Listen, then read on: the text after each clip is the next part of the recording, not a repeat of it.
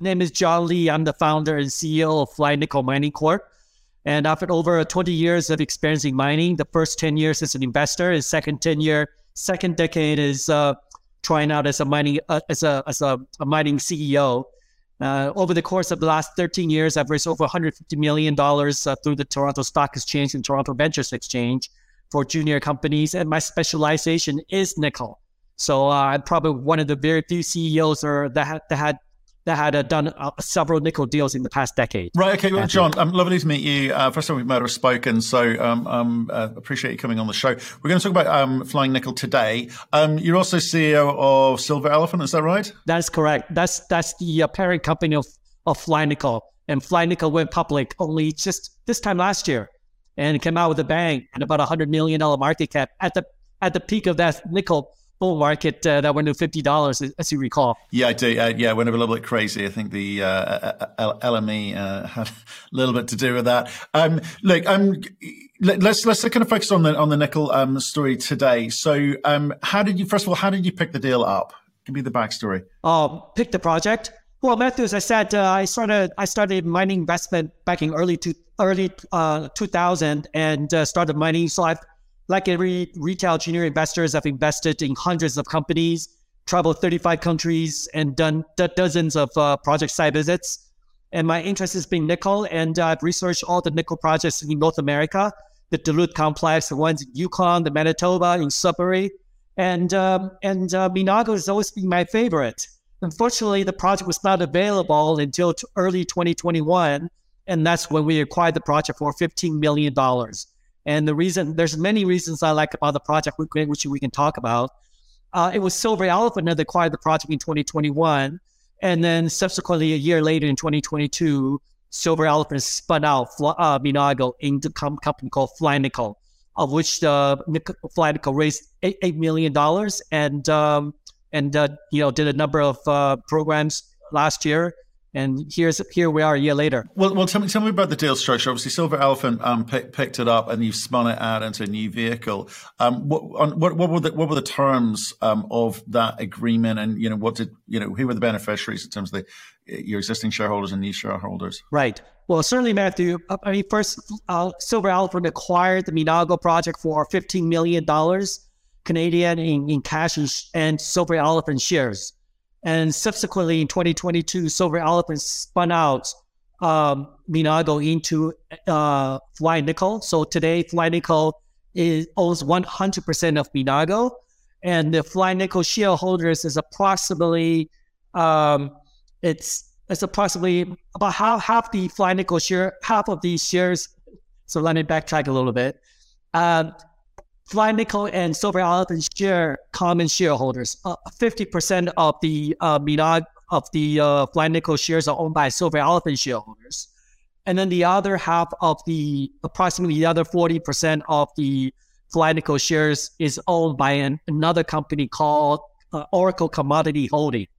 And it's a convoluted, but in essence, Matthew, instead of Silver Elephant keeping that forty percent of the shares that it didn't dividend out to uh, Silver Elephant shareholders it tr- Silver Elephant transferred that remaining Fly Nickel shares to another spin-out company that focuses on investment. Right. Okay. And and, and who who are, who are the owners or beneficiaries of, of that company then? The Oracle Commodity Holding is a is a reporting issuer. It's not yet public, and the the shareholders of Oracle was spun out from Silver Elephant. So Silver Elephant shareholders of Oracle Commodity Holdings. Right. And how much of all of this do you own? Oh, I've been around the I've been around Silver Elephant for 13 years. I started out my uh, my ownership at around 30%, but I'm down to around 5%. I participated in every single round of uh, every single one of the private placement. As you know, Matthew, investment in junior companies is all about timing, and we've, we've been through a decade of uh, consolidation and uh, sort of a a sort of a, a bear run, and, and now it looks like finally the light the lights are the light sort of you know the corner has been turned. So right now I own about approximately 5% across the enterprise. Across the enterprise, being Silver, uh, Elephant, uh, Flying Nickel, and Oracle. Flying Nickel and Oracle. Gotcha. Understood. Okay. Right. And and then if I just if I if I'm just looking at the Flying Nickel uh, share register, what does that look like? Is it is it mostly retail or are there others involved? Right. So approximately 40% of the uh, Fly Nickel shares is owned by Oracle, which was which was spun out from Silver Elephant, and the other 60% are Silver Elephant shareholders, as well as the seven million dollar IPO round that Fly Nickel uh, Fly Nickel uh, did at, at early 2022. And uh, it was actually mostly participated by institutions. So we do have two cornerstone okay. investors. One is Blackstone Minerals, and they are a ASX listed uh, junior nickel mining company whom you might be familiar with, them, yeah. uh, Scott Williamson. Yep. And then the other cornerstone investors is uh, is Sparta, which is an institution, uh, German funds that uh, specializes in mining investments. Got it. Okay. So I was just trying to together, get, get the, the uh, makeup. Sparta yeah. and, and Blackstone own around 10% partially diluted. Gotcha. Okay, right. We've got a better understanding of what's going, what's going on there. Okay, well let, us kind of and and, and uh, I'm sure when we talk in the future, we, we can get get into the weeds a little bit more um, with, with, that and, and how you see that evolving because you'll be uh, presumably raising more money in the future and, and looking to you know change the makeup of, of, of that share register. But let, us let's talk with the, the, the project stuff. We, have had a, had a look. It looks um, quite an interesting um, project actually. So with regards to your plans for uh, Minago. Um, what, what, do you intend to do with it? Right. I think, uh, Matthew, just to cap the previous question, there are about 70 million shares outstanding. Around uh, se- almost 70% are owned by insiders and institutions. So it's a very, very tight share structure. Um, and I think to answer your questions about the plan, it's important to sort of backtrack a bit on what the project has been through. The project's been through over $40 million in investments and uh, by by various different operator, including almost 85,000 meters of drilling, a feasibility study, and the project was was fully permitted, which means all the baseline environmental studies have been done. Um, and go so in terms of sort of uh, uh, in terms of so you can look at this as a hundred meter race to getting a project fully permitting status, we're almost like 95 95 meters there already. And, and what's left up uh, from here to say early 2024 is uh, is the is the rectification of the environmental act license, of which uh, we're undergoing right now. And then uh, we a month ago we already signed off the environmental benefit impact benefit agreement with the First Nations. So that is a final binding agreement that governs the terms and conditions of uh, our operation and our relationship with the First Nation throughout the entire life cycle of the mine. And uh, and the last but not least, we're updating the feasibility study uh, to incorporate uh, that PGM angle that uh, that recently came out of the news release, and also updating the various different parameters. And so all so so the permit, the permit, the uh, feasibility study are on track to be delivered in this year, and which means that Minago and Fly Nickel is one of the very few except, except very few projects in Canada that um, that is ready potentially to make a construction decision this time next year. year right. Now. Okay. So okay, significantly um, advanced. You know, we, we've looked at the the kind of the drill results, etc. And, and, and, like I say, it's, it looks like quite an interesting project. But you wouldn't know it if you if you looked at your share price and, and your market cap. Obviously, the market hasn't kind of cottoned on to where you're at at the moment. So as well as kind of completing the feasibility study and, and obviously in, and um, advancing the, the, the permit um, is what what do you feel you need to do to kind of get people interested or re-engage with this asset and therefore your company? Yeah, Gordon. Sorry, Matthew. The project, um, like I said, it is one of my favorite projects. You know, I've owned Lynn Lake, Shakespeare, Wellgreen, so I'm a, I'm a bit of a seasoned veteran in the uh, in the uh, in the nickel space. Minago has a very few unique and exceptional attributes. It is an open pit optimized project and um, at a billion pounds of nickel uh, and grading at 0.74% nickel. Matthew, 0.74% used to be the average uh, benchmark 10 years ago. But today, the average mining, the average mine grade, head grades for nickel sulfide project in Canada is 0.4, which makes Minago above, head and above uh, shoulders amongst our peers, either greenfields or the ones in production. And further research indicated by by 2027, 2029, that is going to go down to 0.25, which makes Minago's grid three times more. The project is in the Thompson nickel belt, uh, which means has immediate access to power and water and road. So we do envision the capital expenditure would be would be quite manageable. And last but not least is that the project is uh, in Manitoba that's 99% hydropower. So we are three times greener than uh, than Sudbury and up to 100 times greener than the uh, laterites in Indonesia and in the Philippines. So you guys, I imagine, I'm sure your audience well aware of the difference between laterite and sulfides. They're entirely different animal. And to answer your question, so that is the technical aspects of the project. And and, and Matthew Terry's question is, uh, the project is uh, we we're churning over great volume. We're churning 10, 10 million shares uh, in March alone, which is around uh, 15% of the uh, overall shares outstanding. So we have pretty much the complete turnover of, of our float already outside of the institutions and, and, and insiders. I think what happened was uh, it's not really within our control that uh, when the company went IPO in, in, in March, nickel was $50 a pound, went from 10 to 50. And then we're trading tremendous volume and then subsequently sort of everybody's on its way trending down and we're no, we're no exception. So that created a little bit of void because everybody who wanted to get in, who understood the story, who know the merit of the project, who know the sort of uniqueness of the project, already bought in. And then we ride this trough through this painful duration about a, about a year, and then coupled also that uh, Matthew, as we mentioned, a lot of the Flat Nickel shareholders are silver elephant shareholders, and these are silver investors, so they're really not very sort of you know into with with the nickel market. So I think that anybody who wants to throw in their towel already already did. And one of the things we like to do is we're executing our technical programs and permitting program very well, is to make sure that we uh, we communicate this uh, this uh, this uh, investment opportunity with the investment community, and that's why I'm very glad to be on on the Crux Investor for the first time. Right. So, so, so, uh, I think you've mentioned it once, but just in case people have missed it, um, the, the, the scale of the opportunity. You talked about the grades. The, the scale of the opportunity, as as uh, laid out by the forty three one hundred oh one, um, is, is, what? It has a resource of fifty million tons, grading at zero point seven four percent nickel. So, in terms of in situ nickel metals in the ground, is around just over a billion pounds, and of that, three quarters is in the measured indicated category and a quarter of that is in inferred category. Matthew. Okay, and and, and and again, what what I know it's forty three one on one stage, and you're, you're coming. In fact, when is the what is the timing for the feasibility study? You said this year, but when are we looking at? Feasibility started uh, almost a year ago. So what happened, Matthew? As a question, we expect to have the completion of the feasibility study this year, towards the end of the year. And what happened was towards okay. the end of the feasibility study, we did a run of uh, a validation metallurgical drilling by ourselves since we acquired the project in 2022.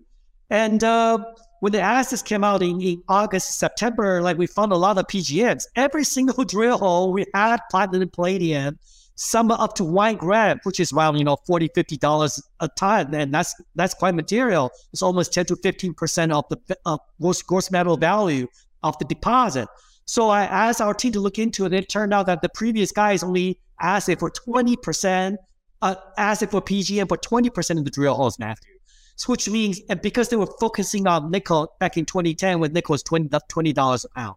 So what we're doing is we're taking out representative samples. We're not drilling right now, but we're taking representative drill core samples from the core shack, selectively assaying around 7,000 meters of, of, of, of cores, which is an additional 10% of the, uh, of the drill holes. And then with that, we're very optimistic at coming up with a PGM resource to complement the existing nickel resource to complete our feasibility study to make sure that feasibility does fully reflect the potential of the project. Right. Okay. So there, there may be a nice, um, um, but, but, well, it's clearly a nice byproduct, but, but also um, cr- credits um, for you down the line, and the feasibility study will reflect that. Um, with the, I know you raised a little bit of money in, in February. You know, uh, you know, eight hundred fifty nine thousand bucks or so. Um, are you funded to be able to deliver the feasibility study by the end of this year? Right, uh, Matthew. The answer is uh, probably not. Um, the the use of proceeds is um, is going into completion of the assay program, which is going to cost about three hundred fifty thousand dollars. I mean, I suppose if you drill for seven thousand meters, would cost you probably in the vicinity of about uh, you know three million dollars. So I think it's a very good uh, uh, use of proceeds.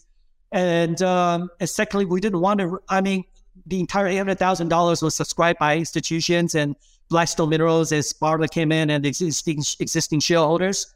So we could have raised a lot more with them uh, if we wanted to sort of complete uh, uh, uh, a, a, a 2023 budget, but which is not to, to minimize dilution because right now we're trading at, gosh, 24 cents at 70 million shares outstanding, $14 million market cap is less than the price at which we bought for the project. It certainly is a fraction of the investment had gone into the project so far. So I think what we're doing is we're trying to sort of watch our purse and and uh, wait for the assays for the PGM to come out. And initial set already came out a couple of weeks ago. I think the results program received, and uh, the the uh, stock had a bump already from 13 cents to 20 cents. And then uh, probably towards the June or July timeframe, we'll be looking for maybe another opportunity window to uh, to do another to do another raise. And then that second raise would then enable us to not only complete the feasibility study, but also helps to get to a construction decision uh, towards the uh, early part of 2024. Right, and what's the end game um, for this? Obviously, get to the feasibility study. I mean, I, I, mean, just looking through the people on, on the on the team, they don't look like they're mind builders yet. Um, but is your plan to then, you know, flip this thing onto someone else or bring in someone with bigger balance sheet in? Well, Matthew, this is standard questions, and you have a standard cookie cutter answer, and the answer is we we keep our options open. Um, a lot of that is going to be market driven, both in terms of the nickel price and in terms of the equity market. So, uh, but definitely what we're doing is to de-risk the market from from from a, a feasibility study, and that's not going to be a desktop study. It's a consortium of Mercator and uh, a track uh, look at Lycopodium. So it's well-known mining-oriented engineering group, and uh, we're getting that permit sorted out, and uh, in terms of the staffing, actually, Matthew, we recruited uh, our chief operating officer was based in Thompson. He worked for Vale. He's Korea Vale person, used to be Inco. So Minago is his backyard, and there's a lot of talents to be had in Thompson uh, through the early retirements of a lot of people that Inco and uh, Vale had let go. And we also have a we also working with a permitting person by the name of Doug Ramsey, who's got 40 years experience, oftentimes represent the government in Manitoba and the First Nation. So I think that in terms of what we're doing, the foundation, we're laying the foundation for for uh to lay the path to production, construction. So this is not a window dressing exercise. But the question is who's gonna sort of lay the bricks and uh, pour the cement? It will really be a, like I said, the factor of, of the uh, options that available to us. Obviously, right now our market cap is is a it's, it's not conducive but then, as you know, these these junior companies can move quite up and down quite quickly. Not even a year ago, with a hundred million dollar market cap trading at a dollar forty. So that's not to say we cannot go back in. So I think eventually, if if if our market cap, if opportunity open for us to uh, to do equity and, and debt financing, or joint venture partner where maybe a resort to a minority shareholder, or you know if if if uh, if uh, shareholders see a good price of offer that comes along, uh, we're certainly will, will be there to entertain uh, all options. Right. I mean, it's, okay, I, I, get all options on, on, on the table, but it, it, doesn't necessarily need to be a cookie cutter answer. We've we've had CEOs come on here and, and talk about value destruction if if you're looking to kind of get into production because the cost of capital right now, um, and you know, off, off the back of you know a high inflationary environment last year, and that's still you know, still still there apparent uh, this year is you don't want to destroy shareholder value by going and raising expensive capital. Um, and you, some, sometimes companies aren't best suited to, to do that. So, you know, companies being clear about the fact that they're going to flip this on to someone else is fine to, to, to do. There's no, no problem having that, that conversation, you know, and it says, I'm not going to dilute you. But I, what I do need is more time to show the market, the value of the, of, of the scale of this thing, the grade of grade of this thing, um, and I think that, um, that the you know feasibility study might be that catalyst moment. I, I, you know, so it, it's just some some companies are sort of clearer than than others because they're a little bit more confident than others, and you know um, that's why I asked that question. Um, but it's, it's, clear that you want to kind of keep your options. Yeah, Matthew, you raised some very very good points. Market cap is not where it needs to be, right? Yeah, I think raised some very good points. One of the one of the areas I had I had I'd like to sort of bring up is the potential for additional discoveries. We're talking about Thompson Nickel Belt, which is the second largest nickel camp in North America, and still today is, is in production by Vale. Uh, Nickel owns 197 square kilometers of space with several uh, magnetic anomalies uh, that are very similar to the Minago nose deposit discovery, where 95% of the drilling had been concentrated on. So I think with a bit of exploration efforts, it's quite conceivable to have multiple multiple uh, nose discoveries where our resource reside. And secondly, Matthew, I've been around for 20 years. I've I've owned several juniors that went under because uh, they had some teething issues with the production and their there's covenants that came in. Their hedge book blew up. Like I've had you know over a dozen companies that went to zero. And so I uh, you're you're talking to a CEO who's quite experienced, and uh, you know we have some projects so developing in Mongolia, in Bolivia. We had uh, been discussion with different traders. A lot of the a lot of the devils are in the details, uh, Matthew. Depending on how you structure your project financing, what you put up as collateral, the terms for your equity and debt financing could spell quite a bit of difference in uh, in, uh, in in sort of protecting the assets in the long term. And Matthew, I, I, I watched for Minago in 2000 since 2009, so it's a plan that's well conceived, sort of well planned, and uh, certainly not gonna not gonna sort of you know let my baby uh, slip just because we were were not so careful in terms of putting together a, uh, project financing uh, that's not that that sort of uh, you know doesn't have a fallback plan. Matthew. Honestly, again, it's, it's that kind of conundrum that CEOs have, which is, you know, um, especially when you've kind of got, uh, you know, 43101 here, you, you kind of feel under pressure to kind of advance that through the phases, through the economic study phases uh, you know, to the detriment of the growth side, which is the drilling component, which may show this thing has, you know, m- more legs. I say, you know, more discoveries to be made um, out there. That balancing act is, is, a, is a tough one for sure. Um, can, can, I talk about the? Um, you've got an NS, NSR on this thing. Uh, Xstrata uh, Canada Corp have have got a NSR of between one and two percent, depending on the price of nickel um, three, you know, over three quarters. Is does that kind of re- uh, reduce your ability to come up with kind of creative ways of, of, of funding things going forward, or do you think that the nickel market is going to be strong enough and this is an attractive enough asset that you know money should not be a problem? Yeah, Matthew, it's great to be talking to an experienced interviewer. I just want to bring up the earlier point. Um, we don't have the crystal ball, and it's a delicate balance to expand resources versus a feasibility study, which is maybe less sexy and generate less appeal because you have to wait for the results. But what we can do though within our control of Fly Nickel is to um, is to uh, open ourselves to us uh, is to prepare our data room. So we have one terabyte of data. We have a state of the art data room, and then we also are knocking as many doors as we can. So that when we believe that nickel is 20% from the top, which right now I think is 20% of the bottom, it's nowhere near the top, but when we when we feel the top is near, then we we will be able to sort of get as many people onto a create a bit of a competitive tension so that we can get the best deal possible. So that is that's what we need to do. So we're not married to one or two sort of sweethearts per se based on you know prior relationships. Like we're treating everybody equal. So we are right now we're discussing with over ten strategic players. Majority of them come to us and solicit solicited. I can tell you in my 20 year mining career, I've never seen anything like it uh, of the people that are planning for nickel, needing nickel past 2030. Um, so that that is something that uh, you know, like I've never seen before. I go back to your question. What's your second part of the question? I had completely beg pardon. Well, it was it was really around sort of um, you know the fact that you know you've got Xstrata Canada Corp uh, right. with the yes, between NSR. one and two percent NSR, right? Does that restrict right. your ability to kind of have creative financings going forward or alternative financings? Right, Matthew. The uh, Glencore, the, Glencore used to own the majority of the project, so Glencore's and Glencore's NSR Aminago is on a very uh, is on a token uh edge of the resource, account for less than 5% of the resource.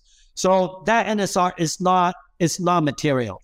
However, Oracle commodity, which is the other investment spinout of Silver Elephant, does own 2% of the Minago NSR. Right. But that NSR is not going to be triggered until $15 nickel.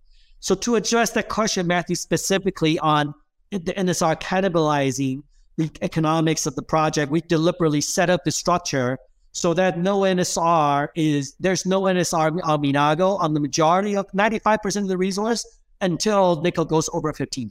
I, yeah, I, th- I, I, I, think I saw in the 43101, it's like um, 13,250 or something like that.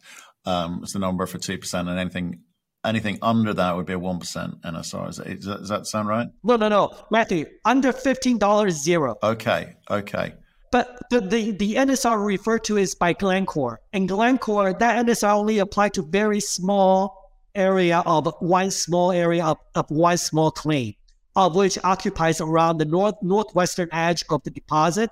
That that would count for five percent of the nickel resource. So I, I, I wouldn't say that NSRS anything material. Okay, okay, interesting. And just just a little bit on the macro because you, you touched upon it there. Um, you know, you you've got you know perhaps people, as you say, who don't maybe some of your some of the silver shareholders, you know, they they read things like oh. Um, LFP batteries are going to dominate nickel.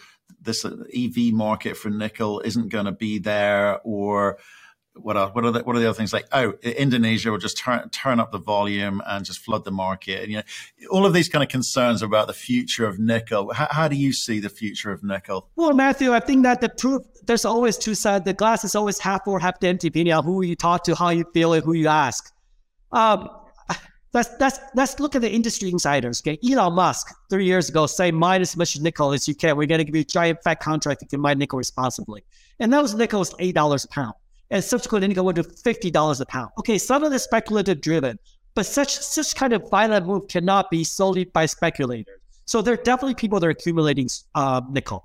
Then, Matthew, if you look at other interesting insiders, BHP coming out of Australia. I mean, Australia is full of nickel, and you don't see a lot. You don't see a lot of Australian outfits coming out ashore Canada, and they're they're bidding for Noront, which is four hundred million dollar, and have to spend another three billion dollar and then it was it was they were outbid by Wyloo. And then if you look at um, and then if you look at some of the also uh, um, some of the other nickel mining outfits like Glencore and the Japanese, they're exiting. Uh, Min, I think Min, I think Mincor also um, got an offer in a couple of weeks ago as well. It's quite it's got nice in terms of peer analysis. Yeah, and if you look at and then so if you look at BHP, the mining companies, they're they're going ashore to buy Canadian nickel projects are five years away from production. And you're looking at, you like a violent nickel move right now is, you know, 10 to 50, now it's back to 10. And then if you look at some of the Indonesian laterite and Philippine laterite, Madagascar laterite producers, um, Vale is getting out of Madagascar and, uh, and uh, Sumitomo is getting out of Philippines. And, uh, you know, these are multi-billion dollar project that has underperformed consistently. And then the tailings go into the ocean it has the highest uh, factor of copper emissions. And I think you'd be shooting yourself in the foot to be buying nickel from laterite to be going into EV, EV batteries. So I think that's the first. The industry, that industry starts to tell you very loud and clear. And from the intelligence that we get from the battery manufacturers and car manufacturers, they are sourcing nickel for 2030 and after 2030. Because I was very straightforward. I said the earliest I can get nickel is 2028. They said, John, you're the one of the earliest guy that can get into production from the 10 or 20 outfits that we've talked to. So they're, if they're planning out for 2030, 2035, that means that, that, that there must be a need for nickel. I think on the LFP, Matthew, like I said, I started nickel. Nickel is one of my forte. LFP is actually beneficial for nickel. And the reason is this, Matthew, if all the EVs have to use nickel, and then even if the future projection of, of, of EVs are any remotely correct, know, some say 40%, some say 60%. If you peg it right now at 20%, even just 20%, if all the EVs need nickel, nickel production need to double.